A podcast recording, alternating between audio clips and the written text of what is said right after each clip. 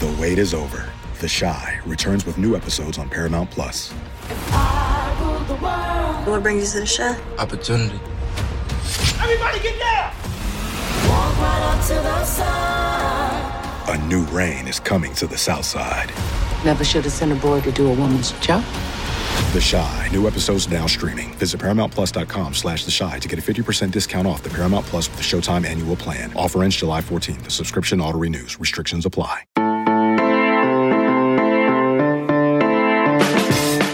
What's up? It's Tuesday, December 3rd. You're listening to the College Football Daily, a 24 7 sports podcast dedicated to catching you up on and breaking down the day's college football news. My name is Trey Scott. I'm joined by Chris Hummer. Chris, the penultimate college football playoff rankings were just revealed. One Ohio State, two LSU, three Clemson, four Georgia.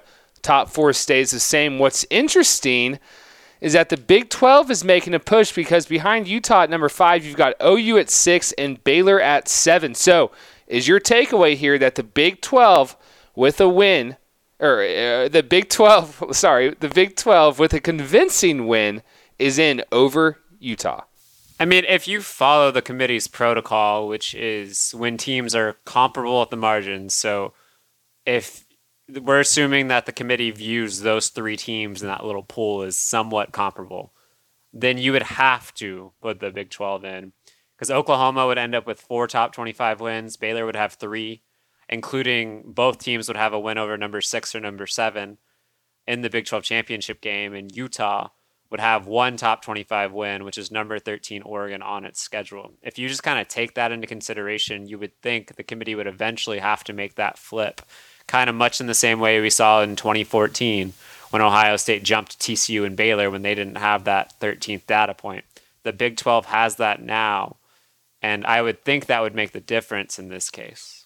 All right, so the Big 12, yeah, I, I, think that that game between OU and Baylor, it's a rematch of a game OU won by three in Waco, thanks to a 28 to three comeback.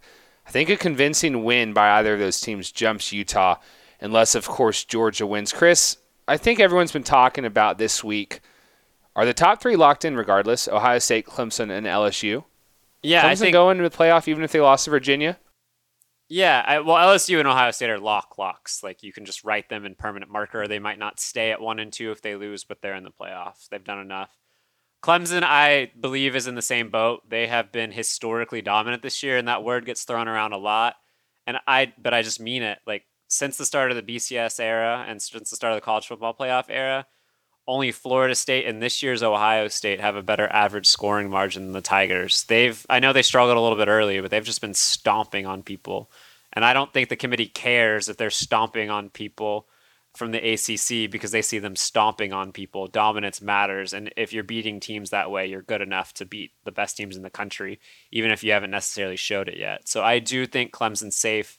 I think it's even better for Clemson that Virginia checked in at the rankings tonight that way, if uh, Clemson does lose to Virginia, at least they lost to a top 25 team close. The only way I see Clemson getting left out is if they get blown out by uh, the Cavs, and I just I don't think anybody could see that happening on Saturday.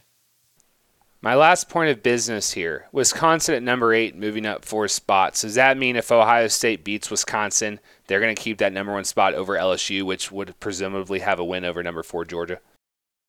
I'm curious how that's going to play out. I think if LSU goes out and just blows the doors off of Georgia, they've got a chance to get back in that top spot. I think LSU I think Ohio State's a pretty solid number 1 right now. But given that Ohio State already has that resume point there and that they're essentially working against themselves in this case, you know? Like so Wisconsin can play better and Ohio State's not going to look any worse by beating the same team twice a little closer, but it's not going to be as impressive. Whereas LSU can make a real statement at a neutral site one that's going to be pretty pro Georgia and Atlanta. If they could just put the just kind of put their foot on Georgia, which I think is really possible on Saturday. LSU's got a shot to climb up to number one. I don't think those two spots are locked in. And as we've discussed before, there's no more important kind of a jostle there between one and two, with Clemson kind of looming at three.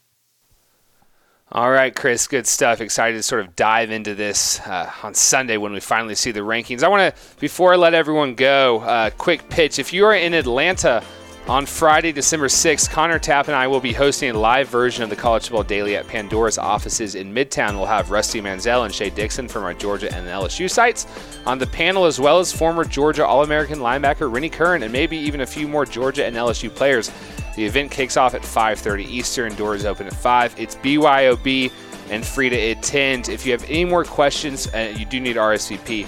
Uh, if you have any more questions, just find us on Twitter and ask. Uh, we'd love to see you guys. That will do it for today's episode of the College Football Daily. Uh, leave us a five star review. Uh, we'll talk to you next time.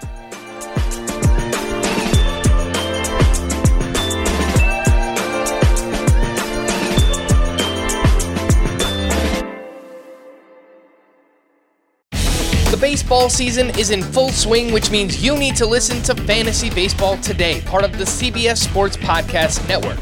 Join Scott White, Chris Towers, and me, Frank Stampfl, every weekday as we recap every player from every game. We'll talk waiver wire adds, drops, players to trade for, prospects who could make an impact, and everything in between. Make sure to download and follow on Apple Podcasts, Spotify, the Odyssey app, and everywhere else podcasts are found.